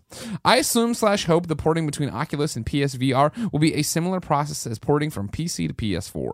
So, even if it's not exclusive, the total install base between the different variations of VR may be worth the investment. I'm not a programmer and could be completely wrong. Just a thought. Glock guy, 1926. Well, I don't think it's, I mean, I'm with you. Don't get me wrong. You could have ported, and you did see ports of Wii games. That's from, what I was gonna say. I don't agree at all that move was by exactly. itself. The Wii was there. That was a thing. But even putting that part of it aside, I'm aware that Oculus and Vive are in this conversation as well. I just think that they have already priced themselves out of mainstream, or not even mainstream, as much as priced themselves out of even some of the people who are originally interested in VR. And if Sony does the exact same thing, you're still going to have a fan base, uh, install base that's so small. Does it matter to a developer when they see? And like that's all. Even when you're talking about this, like oh, well, they'll port them over there and they'll do this that wave one of whatever you know the PlayStation VR exclusives for them, even if they're just launch exclusives, you know what I mean, this kind of thing at, at, at the go. If those numbers suck, what is the? And the developers are yeah going to port them everywhere they can because they want to try to make their money back. But it's one of those like, if I'm a developer I make GameX, I put it out, and I put it on PlayStation VR, part of this exclusive uh, window I have with Sony or whatever we'll say, right? Or vice versa on Oculus, and it sells like crap. I'm gonna be like, oh fuck, I need to get this on every platform. I'll get it on every platform, but even then, I think the panic of getting it to those platforms and watching those numbers, you're never gonna sell enough to where you're like, whew. That, that I was so foolish in the first few days, you know, or first you know weeks or whatever. This thing totally paid off in the end. I think it's going to be man, we fucking made it on this one. Let's not put ourselves in this situation again. And that's one dark timeline of what could happen with VR. Yeah, I think I think you're right. I think it's it's uh, it could cycle out of control very quickly, and that would be very bad. But the thing about VR is that it's going to exist forever. So the the VR is not going anywhere. Th- that's the difference between VR and motion gaming. Motion gaming disappeared because it sucks. VR gaming doesn't suck, and VR doesn't. And VR has way more practical practical applications than just gaming, which is why it's just not going to disappear, and why I think Sony's early and ambitious and aggressive investment in it is going to prove to pay dividends for them. It might not now, but it will. And uh, yeah, so Samsung's in on the game, and obviously Oculus and Facebook are in on the game, but. Um, I don't know that it's going to be enough to save it from game applications. If those things don't sell very well either, then it's just dead platform after dead platform. What I'm most intrigued about with PSVR is if they start to eat it, or if our assumption that they're going to eat it is is unfounded because their technology is more affordable. I don't know. I think there's a lot of unknowns. I'm settling at the 4.99 price point now for for PSVR. Um, just based on what the others are doing, because if it's much cheaper, then it only says two things: either Sony is going to eat it and take a massive loss, and, and they're going to take a significant loss. The sunken cost on on R and D alone in PSVR has to has to amount to a lot of money, tens of millions, hundreds of millions of dollars, maybe um, just in, and I'm not saying that that's what it costs to make. I'm saying that the sunken costs in marketing it, in paying developers to make games for it, and obviously R and Ding it and having Richard Marks and his guys like work on it for years. And the band. um, and, and the band, of course, Richard Marks' band, and uh, there's just there if they, so either they're willing to do that. Or it's not as much as we think it's going to be, and these guys are trying to make gratuitous profit, which I don't think is the case. Or um, it falls somewhere in between. But I still, I, I don't know. This this VR event at the the PSVR event at GDC is going to tell the tale. Uh-huh. Can't wait. um, For release date and price. If they don't say anything about either of those or both, they have to say both. If they don't, I'm going to be like, "What the fuck are you guys doing?" Because I was of the mind too that maybe, as we talked about, just skeptically, I don't think they would do it, but just maybe be like, "We're not releasing this thing." Like, like they, you know, like like to say like we we'll just Yeah, yeah, eat the cost now and not even bother. I don't I don't think that they would do something like that. Obviously, they believe in it and they love it, and it is Yeah, yeah, great. It is a great piece of tech. But I was wondering, I'm like, why aren't you saying anything? Like, what are you doing? Everyone Yeah. else is like making a splash, but I think they've been smart. Especially, they're going to undercut their competitors, so just let them talk. Sure. And just let them, you know, blah blah blah. Because if they come out and say like PSVR is three hundred dollars, everyone's gonna be like, "Holy shit!" But it's gonna show up. Their stockholders might not like that very much because it's going to take a very long time for them to make that money back. Mm. To recoup it, and they're finally not only in the black but actually making a lot of money again. So as Sony as Sony proper. So it's the first time in many years since the early PS3 era where they like really are making money. So it's a huge risk. Yeah. Um, I wish I was a fly on the wall sometimes. There, just that's understood. Japanese. That uh, to just know like wh- like what is the argument? What are what are who believes in it? Who doesn't believe in it? There's got to be people high up there that don't believe in this Oh, sure. and and and are arguing the contrary and maybe devil's advocate position that we should be very careful with what we're doing with PSVR. But I'm sure that there's very bold and um, uh, bullish people there as well about it. And I think it, I think it's wise since they have it, they made it to be bullish, be as bullish as possible. We'll see. I'm really excited for this March event. Me too. I'm really excited to buy it. I want it. Yeah, I'm well right, right now. I'm more excited for the March event because I'm not. I'm, I'm on the fence. I don't want to buy it if it's too super expensive. I don't care if it's expensive. I'm gonna buy it. Like I, I, I, no, I, I, know you're all in. You're on in on everything. Yeah. like I want it. Like I think it's gonna be fucking awesome. I really believe in this thing. Like I think it's going to be so good. Yeah. Um, For me, it's, it reminds me. I mean, if we start talking about how high the price gets, it starts being the conversation of the you know the original run of Beyond episodes when I didn't own a PS3 and I wouldn't buy it till there was a price drop or games I really needed on it. You know what I mean? And that's the thing. If it launches in No Man's Sky and everything else, blah blah. blah go ahead. but you had access to a PS3. Right. You we I mean, had like- our. I didn't buy a PS3 of my own until 2009 yeah. because I refused to pay that much. I was like, this is not worth what you're asking for it. But we had a million PS3s. I had a PS3 at my house. I just didn't own it. Oh, see, so I- all I'm saying the only thing I brought home on the PS3 was the for calling all cars. Legitimately, that was like the first time I ever drug it home. oh, really? I had Yeah. a PS3 just stood, like I was just at home. So it was like I mean, I worked on it. It was a different life back then where we actually played games at work when you had to work on stuff. Yeah, but to me, it's it's just a it's different because you could play PS3 if you didn't have the option of being in the industry at IGN, you might have bought one at a more expensive price point. And the thing is, is that you know I'm going to have one, Sure. Well, I mean, like you keep. I mean, and you could use it. I'm not saying you can or shouldn't or have to or don't. But I have mean, to. you also- I'm saying we- you'll know there's going to be one here. I know, but we also keep tossing this around as That's why I don't buy an Xbox One. Sure, but I mean, and they also don't play any of the games. That's true. Uh, but the thing about the VR thing, I mean, like we can keep sitting here and like I'm not gonna, I won't buy. I, I'm this, I'm, I'm trying to figure out what my sweet spot for a price would be, and this, that, or the other. And you're like, I'm in no matter what, and da da da. And we're both in a way being disingenuous. Like I'm sure Sony's going to send us both of the units ahead of time. You know, I, it's funny you say that because I never really thought about it. I I I know that they'll send we us. yeah. I know they'll send us a dev kit. You know, at some point probably. Maybe, But I know, never assumed. hopefully. I honestly never. You're right. Maybe so. I never assumed because my PS4 is mine. I bought that. Yeah. But we do have two Oh, of I, these. I own my PS4 as well. No, I bought my PS4. no, I know, but we too. do have two of these. Yeah, we have two of the 20th anniversary. So there's. So you're right, but it isn't uh, like there is a disingenuous in, in this in disingenuousness in the main there, I guess. But honestly, I had not even considered it. I mean, I'm sure what's going to happen is when they finally put it up, you'll pre-order anyway. Yeah, You know I'm gonna. I mean, I'm gonna buy it. Yeah, And exactly. then maybe we'll give ours away or whatever. I don't. I don't know. Or we'll get one and you can have it. Yeah. Or, well, I mean, again, if it, I'm, I'm, this is one of those things where I love VR. I love what I've played for it and what I've used it for. Right. I'm, I'm in. I, I, it, this is one of those scenarios where we always talk about life, and then some, you know, people talk to us about like, well, you guys get all your games for free or this, that, or the other, blah, blah, blah. Right. Like, there are those moments where when I mean not moments I guess when I believe in something I buy it myself right? I bought my own Lego Dimensions thing. I bought my own PlayStation 4 thing. I did you know what I mean? Like if they come out and they hit the price point that I think is reasonable for VR I'm gonna pre-order right away too because I want it on launch day. What if because there's always that thing what if we don't get any from Sony? You know what I mean? There's no there's no promise you know what I mean? I think it's probable but there, there, it could easily be that like it's like when you know video games I love come out but we don't get our codes until like two days later I just buy the fucking game you know what I mean? Like I want to play it at midnight. I want it right away. I want to be putting up videos about this. I hope we get it early, but if it was one of those like who the hell knows, I'm going to pre-order because I don't want to be sold out. I want to make sure I get it. I want, you know what I mean? Yeah, I think I that saying you know uh, what I mean a lot. Sorry. what's gonna end up happening is what happened. I was cognizant of th- that this episode. Everybody always gives me a lot of shit for saying, you know what I mean? Yeah. And like it's literally something that's that people have told me for months and months and months and months. And like this episode, there's been two set things for the first time ever. I've like, I just said, you know what I mean a lot.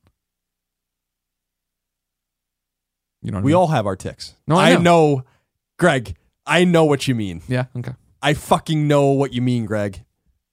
Stop asking me. no, it's one. Of, it's, it's what we talked about on Game Over Greggy show some months ago, where I was like, uh, "There's just certain verbal ticks." Yeah. Anyone who speaks, all right, let's figure this out. So we, we this show is like between ninety minutes and two hours. We do it every week. We do Game Over Greggy show and, and kind of funny games cast. So that's probably about five hours of content.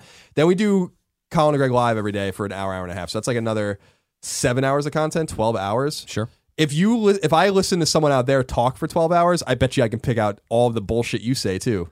So it's easy to throw stones at people. I hear you say I know you know what I mean and I'm cognizant that you say it. Yeah. But I'm not going to Don't get me wrong. saying This it. no no no. Don't get me wrong. This isn't me saying like uh, they're in my head or I- something. or I ah. feel bad No. about it. It's just like oh man, I, I, that's the first time I've ever been. Usually I'm talking and making my point, and I don't re, you know you don't notice you're inserting the filler. You know what I mean. I know what you mean. So uh because I, I, I do I do uhs and ahs and likes Mm, and it's, I, I'm I'm not a clean speaker. I told you that's what we were on Game Over Greggy show and I watched Meet the Press or something like that. I'm like these guys are such clean speakers Sure. and I don't know. I have probably more experience doing this than a lot of these fucking people, but I'm just not very good at it. The well, the big part about that too is like I, I've noticed it in terms of uh, when I'd be on like G4 back in the day or whatever for a call in, or like when you get you know, when I at PS4's launch when I was you know Skyping a Bloomberg News or whatever the fuck it was, right? Like those are di- that's a different form because you know this is a two minute segment and they're gonna kick to you twice and you have to make your point, right? So it's easier for you to be like, this is what I'm saying. Whereas for us, it's like. Fuck, we want to do an hour long show. We want to do three hours long. What does it fucking matter? You know what I mean? Let's order wings in the middle of it. Like we just can talk, talk, talk, talk, talk, talk. So, yes, I know what you mean, Greg. Thank you. Thank you. Don't ask me ever again. Jay Hammock, 85, wrote into kindafunny.com slash PSQ just like you can. It says, First off, I love you guys. By far my favorite internet personalities. However, Thank you. I wanted to chime in about the Vita No. and how Colin said everyone who plays it loves it. Paraphrasing. Everyone. I had a Vita and I could not stand the way the analogs were positioned. It never felt natural and my fingers would actually ache after some use. I loved Freedom Wars, but I kept getting tripped up by the controls until I until I got so frustrated that I quit. Also, I really wanted the Vita for remote play, but the R2 L2 made that experience the worst thing ever. I looked for months for an adapter to make the R2 L2 more like a controller, but none were available stateside. You have to import, yeah. I'm aware these comments are blasphemous to you guys, but I feel I feel a better physical design could have potentially led to a better Vita experience. If Sony does make a Vita 2, do you see them working out a better physical design? Keep up the good work and thanks for the countless hours of entertainment. We just counted them. Why don't you just Here we go. what's his name? Jay Hammock. Jay 85. Hammock. Take your PlayStation 4 and your PlayStation 3 and your PlayStation Vita, sell them. Okay? Go buy yourself an Xbox One. Go buy yourself a HoloLens. Go follow Phil Spencer on Twitter Yeah, and get the fuck out of here. that's true. You're gonna All right. come in here and talk shit about the Vita, son, the most important handheld of our lives, the one that changed the game, gave you trophies on the go. Just because you were nowhere near Vita Island, which is a fucking post-apocalyptic nightmare right now. We're uh, of nightmares. It's just it's just, it's just it's just people eating each other. There's just drums all the time, fires burning Yeah. uncontrollably. No, but seriously, I I, I don't know. I don't. I, I how many times more times can we talk about NGP two? You don't have to talk about that. I, it was mainly just the fact of like he's the guy, he's the outlier. Where we do say everybody who plays it usually is great. Yeah, Even well, Tim you just- bitches about the buttons are too small. It's like shut up, Tim. Well, these guys are. you wink. Well, Jay Jay Hammock Yeah, is now an Xbox gamer. Buy Jay Hammock. Enjoy Ryse, Son of Rome, or whatever the fuck it was that called. was that was right. You nailed it. You nailed it. And Sunset Overdrive. Sunset Overdrive, which is actually really good. Tomb Raider's also really good, enjoy Quantum Break, which looks really good Yeah. as well. God. But you Oh can't my play Uncharted. Lord. Jay, if I see you play Uncharted, we're gonna have a big problem. Yeah. Sell your PlayStation 4. Sell it to the lowest. I want you to sell it. I want you to give it away. You don't even. I don't even want you to get any money back for it. Mail it to our PO box and we'll give it away for you, Jay Hammock eighty five. Then you can start following. Don't Ryan even look at McCaffrey. Nathan Drake. You sicken him. This next question comes from S underscore Batten in Australia. Oi. Hey guys, love your show.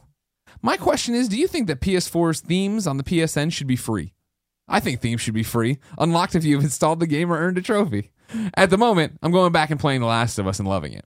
I wanted a theme, and to my surprise, it was three bucks, and it seems to just be boring bacteria. No Joel or Ellie. So, what do you guys think? Should it be free or at least an un- unlock with trophies? Here's what I'll tell you, S. Batten. You got a great idea here. I would also love it if all the food in the grocery store is free because I walked in. I would love the fact that you know I, I we bought this camera, so Canon should just send us all their next things for free as well, just to uh, reward us. Yeah, I mean, well, why would it be free? What's this expectation that everything has to be free all the time? I understand it looks like no work went into it, but someone did that and made that, and they have every right to charge for it. Uh, my assumption is that people are paying for them because if they no Oh, yeah. one bought them, then they wouldn't charge for them after all the market would speak. But I bought my No, of course they Firewatch one. I love my Firewatch Of course they should. And we're giving you shit, S. Batten. Don't worry about it. We're not uh, we're not being dicks about it. I mean, maybe a little Whoa, bit, but we're a little bit dicks about everything. But that's the point. Is like, yeah, it, yeah, okay. Well, I don't understand. I, I think it would be awesome. Don't get me wrong. If I was a developer, that would be something I would look into. Right? Of like, yeah, we've put up this. We put out this theme, so we already had the theme guys working on the theme. It's three bucks or whatever. But if you get the platinum in our game and it's hard, you get special access to I, this thing. I feel like Bloodborne did that. Bloodborne did something similar to that. Yes, what was it though? know I think if you got talking the platinum, you got a special theme. Yeah, and Sony's gone out their way before like send out the emails. You are the one percent or whatever. They got the tr- you know the trophies and this and that. I love that kind of shit. I love the, the fact that you're getting recognized for that. That's why like PlayStation Rewards was a cool idea, right? And they could have done more with it in this way, where like your PSN level matters. You know what I mean? Stupid shit like that. I know what you mean.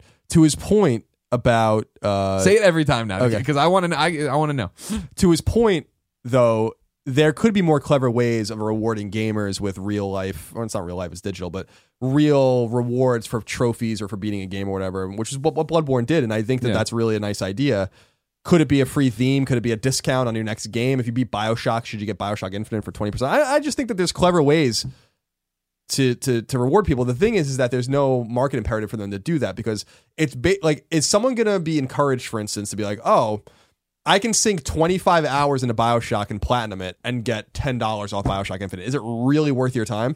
And at that point, you're basically just giving money away because they're going to play Bioshock and buy Bioshock Infinite anyway. So there's like all of these things you have to kind of consider. Yeah. You're just leaving money on the table, basically. Yeah. I don't know the right answer.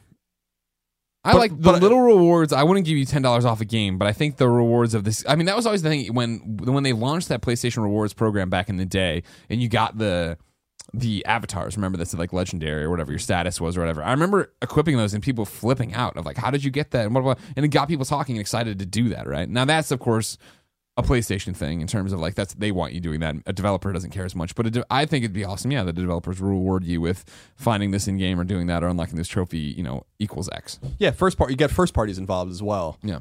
and then that spreads the word. Like what they what they did with Bloodborne, I think was really clever and quite, and quite thoughtful. So, um, and I was surprised because they don't do anything like that. Like, what do trophies mean? They're just they're just uh, symbolic e penises basically. But I love sucking on. but they're fun. Yeah. They're fun by themselves. I don't even do it to like compare it with anyone. I just like watching my trophies like rise. Yeah. Right. Um, right. Lord trophies raise. So yeah, I think he's on to something in terms of you know there could be more thought put into it. Sure. Final question of the week comes, of course, from kindafunny.com slash PSQ, where you should go and ask your question. This one's from I Am Russian. he or she says, Your talk two weeks ago about Assassin's Creed got me thinking about revisionist history. Now, I'm not an Assassin's Creed fan. I've dabbled in most of them for a couple of hours, but it's never been my thing. That being said, in 2012, I remember a lot of hype ahead of time and, most importantly, a lot of positive praise upon release. Metacritic backs this up with an 84 out of 85 for console versions. He's talking about Assassin's Creed 3, if you didn't know, everybody. However, nowadays, anytime I'm listening to a podcast or browsing gaming forums, Assassin's Creed 3 is commonly maligned as one of, if not the worst Assassin's Creed Assassin's Creed games. The opposite can also happen with a game, Colin. Oftentimes, I'm sorry, like, the opposite can happen the game. Colin often brings up Majora's Mask and Wind Waker as games that he loved, but were not warmly received upon original release. However, now they seem beloved by everyone. Just want to hear your expanded thoughts on this topic. Thank you. P.S. Love is a strong word, but you guys are the bomb. I don't agree that. I mean, having not played an Assassin's Creed game since 3 Mm-hmm. uh, a I was shitting on Assassin's Creed three from the fucking week it came out. B, uh, and that really hurt me because I love. I wanted to. I was the one- wanted that was so badly to love you. that game. You have no idea Yeah. how badly I wanted to love that game. Um, but to me, it seems like Unity Yeah, is the yeah, one everyone hates the most. But Black you- Flag seemed to be the one since two that everyone loved. Yeah. So I think that yeah, three was a low point, but then Black Flag came out, and people liked that. Then Unity came out, and everyone hated that. But see, and then the new one came out, no one. But cared. that's I think that's the thing. We're talking about a turning point here for the franchise, right? Where I think that three it was still in the upswing. Where people, well, I, what he's talking about in particular, I think is definitely the cocoon of being a reviewer, where you go off, you play this game, you come back, and you're you're you go and play this game and try to be as objective as possible in terms of like what you think of the franchise. This that, you're judging this one game, right? And so then you put out your review, but there's so much other shit around it. And then when it is it, just like everything else in video games, right? Not necessarily. I played Assassin's Creed three barely, maybe an hour, right? And then I just, but I heard it was boring. It took forever to get to be Connor. Da da da. I was like, okay, cool. Not even gonna bother. And that that opinion, those those facts become my facts, right? Of like, well, I didn't do it. Well, I heard it, it took me forever to be this guy, and it wasn't fun or whatever. And I think it was still an upswing part of the franchise where people shit on that game because at the time they cared about that game. Whereas I think Unity came out, and Unity was the first one where it was like, we don't really care. You know, uh, Black Flag was great. Unity came out, and it was that thing, right, where it was like, according to if I remember correctly, I won't. Th- it was such a small percentage of people that were getting the no face thing, but the no face thing became a meme and ran away, and everybody was like, "That game is broken as fuck." And I remember Marty always on the shows like vehemently being like, "It's not though. It's not broken as fuck. There's problems with it, yes, but it's happening to this small section of players. But everyone's painting with such a broad brush because now it's cool to hate Assassin's Creed, right? There's too many Assassin's Creed. We want more Assassin's Creed. It's broken. Da da da da." I'm gonna say this isn't gonna get the people that call me a hipster's mad, a hipster mad because it is a hipster thing to say. You- I hated Assassin's Creed before any of you motherfuckers hated Assassin's Creed. So welcome to the goddamn club. Take one of those tickets like you're at the fucking butcher. Yeah. and wait in line because there's only so much room on Assassin's Creed Hate Island. We have another island. How can you be on both? I fly, I fly a helicopter between. There's like a bridge. no, uh, so I think that was the thing is I think uh, everyone talks shit about Assassin's Creed because everyone has an opinion about Assassin's Creed because it was that was also the one that yeah was hyped like we're talking about more than anybody or more than any Assassin's Creed. I remember that because that was like it was when I was on buses and bus stops and uh, you couldn't go anywhere in San Francisco and not see it. Whereas again, like we talk about with uh, Syndicate, right? Where it's like you're like Syndicate's out this week. I'm like it is. No one, I've heard no one say anything, or I haven't seen a commercial. Da da da. It's like it was a different climate. I think that's a big part of it. And I think that yeah, it came out, and then everybody suddenly had opinion about a game they didn't necessarily play. but that they had been told they have to care about. Colin, Yes. would you like to know who is in the chair for PS I Love This Best Friend XOXO? Sure. This time it's Plurp911. P L U R P 911. Hello, Colin and Greg. I was a huge fan of Beyond, and now I'm even I am an even bigger fan of PS I Love You XOXO. Thank you. What a nice perp 911. I could use some PSN friends since it seems harder and harder to find friends to play with online these days. I would be very grateful if I could get PS I Love This Best Friend shout out. But no matter what, keep up the hard work and continue what you're doing. Love, PSN, Plurp, P L U R P 911. So, everybody, you know how this works. You go friend Plurp 911 right now. You send him messages or her messages saying you're awesome. Send him a little Ellie sticker with the thumbs up. Everybody loves that Ellie sticker. Colin, it's my turn to tell you about this week's forgotten PlayStation game. Now, here's one that I think you're going to say no one forgot it, but I think the world did forget it and slept on it, and it hasn't been talked about enough. And as I get excited for the PlayStation 4 version, is something wrong with your mic? I just want to hold on. We've done the whole show without you being on. No, no, I just I, I pulled the wire, so I want to make sure. As we get closer to the PlayStation 4 sequel here, I think it's uh, uh, about time to bring back up Hot Shots Golf World Invitational on Vita. This is a game that came out, launch game for Vita, and it's not a launch game we ever fucking talk about ever. And I'm talking about you and I in particular, the only people who talk about the Vita anymore. We talk about a whole bunch of shit. Uncharted comes up all the time, right? Uh, Of course, Little Deviants. We're talking about these games that were launch games, but never enough about Hot Shots. I actually put it in yesterday when I was watching some TV. Went- Did a 18 holes. Had a great time. I was like, you know what? I'm putting this. I'm leaving this in for my trip, and I'm you know I'm gonna be on a plane. I'll hop in there. I'll do some stuff. Don't get me wrong, not nearly as good as the PSP games, just because it lost so much customization features. When I used to be able to put on the grass skirt, the bra, the crazy glasses, put my hair all. Now that's what I loved, and I hope in the new PlayStation 4 version they bring all that back. They maximize that out. But the Vita version, good enough. I'm having some fun with it as I play through it because I was thinking I miss Mario Golf. You know, I was a big Mario Golf fan, and I was like, wait a second. I never put appropriate time into Hot Shots Golf because it also has this weird star thing, if you remember. But again, it was one of those things that, that was like Ryan's big review gripe. And I was like, eh, that, would annoy me. And I never gave it the right time. But damn it, I'm giving it a chance so everybody else should. That's your forgotten PlayStation game. You've all slept on Hot Shots. It's going to be back on PlayStation 4. You need to get it together. PSN's worst name of the week comes from Southerner in Chicago over on kindafunny.com slash forums. He says, Hey guys, it's a pleasure to be with you here today. This post qualifies for both the worst PSN name of the week and I love this best friend. Well, it doesn't work both ways. You're the worst name of the week. Fucking suck it up. I've always been primarily an Xbox player, but have been fortunate enough to own both an Xbox and PlayStation consoles. When I got my PS3, I was a dumb college student and thought it would be clever to register the name Grundle Stiltskin. Grundle Stiltskin. Now that I have the current gen That's a good consoles, it is a good one. I realized that I was nowhere near as clever as I thought. In an act of desperation, I started a new PSN account under the name Joysticks and Beer. But I have no friends to play with since all my friends play on Xbox. If there are any best friends looking to play, hit You're me up. succumbing to his. You're succumbing to his thing. You shouldn't even read that because you said you can't have it both ways, and you just gave it to him both ways, Greg. But I'm b- being very clear here, everybody. The best friends know to listen to the entire thing.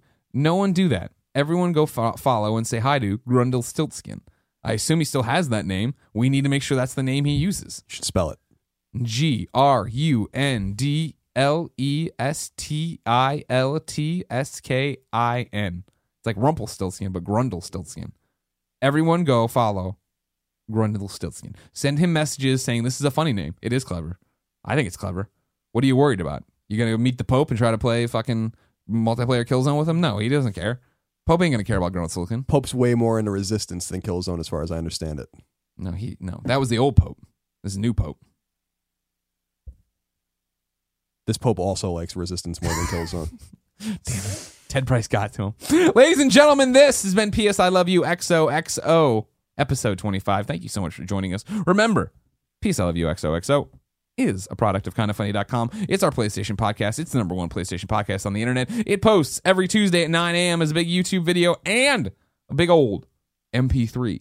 So make sure you find it there. Um, I don't believe I can give you, listener viewer, specifics, but I'll tell you right now that this week there will be a special one-off PS I Love You XOXO live from an not live, but recorded at an event talking about a game and a developer and stuff like that. It'll go up during this week. I can't tell you when. I can't tell you what it is. But keep your eyes peeled on your MP3 subscription feed on the youtube.com slash kind of funny games. Resistance 4. Resistance 4. The Pope is going to give us an exclusive interview on how he feels about the Resistance franchise. Look for that. Follow us on Twitter. Enjoy your lives. Every episode of PS I Love You XOXO ends in a song and a segment we call singing a shuhei. You can go to kindafunny.com slash PSM. The M is for music and submit your song. I need you to give me a link to download your song and a link to your YouTube page so I can promote your song at the end of the video. Because at the end of the video, I put the link, I annotate out to your video, and at the end of the MP3, I put another MP3, and we, we mix them all up. This one comes from Josh. Josh says, Hey guys, I was a big fan of your old podcast, and I had felt a void in my heart ever since you guys left. I've been watching your content for a while, and I am absolutely thrilled that you guys decided to bring a PlayStation centric podcast back. Now, on to the song. Early, earlier this year, I joined a band called Semi Average Joe, and we're just now starting to release a couple of the songs. The song I'm submitting is called Noah. No H. Oh, yeah, okay, now I understand. Noah, but no H. N O A. It's a fun song about falling in love on Tinder! Exclamation point. We worked our hardest to write this song, produce the song, and make the video for the song all in house. I'd be thrilled if you guys could play our song, but the fact that you guys are back doing what you were originally introduced to me to the the weird world of Shuhei idolatry is quite enough. Hail Shuhei full of grace, Josh. So you're looking for semi average Joe bandcamp.com. You can search for that band. You can go there. You can download this song. You can pay what you want. Uh, we're going to play it here. We're going to play the video. We're going to have a good time. I like this song, Colin. I better like it. Until next time. Or someone else is going to another island. What island are you going to put him on now? Purgatory. Purgatory Island? Yeah, like Lost. Spoilers. Too late. Until next time. It's been our pleasure to serve you. Know you, but there's something about your name. Supposing if we fell in love with wonder who's to blame. And if my song could make you dance, maybe we could have a chance at love. Noah, won't you sing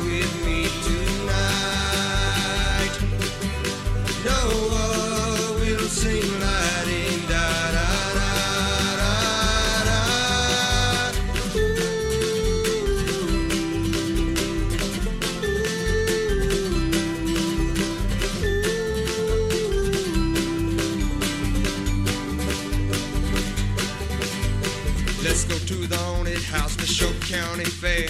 We can grab a corn dog and a funnel cake to share. Let's try to spin it like my heart. I never wanna be apart from you. Noah, won't you sing with me tonight? Noah,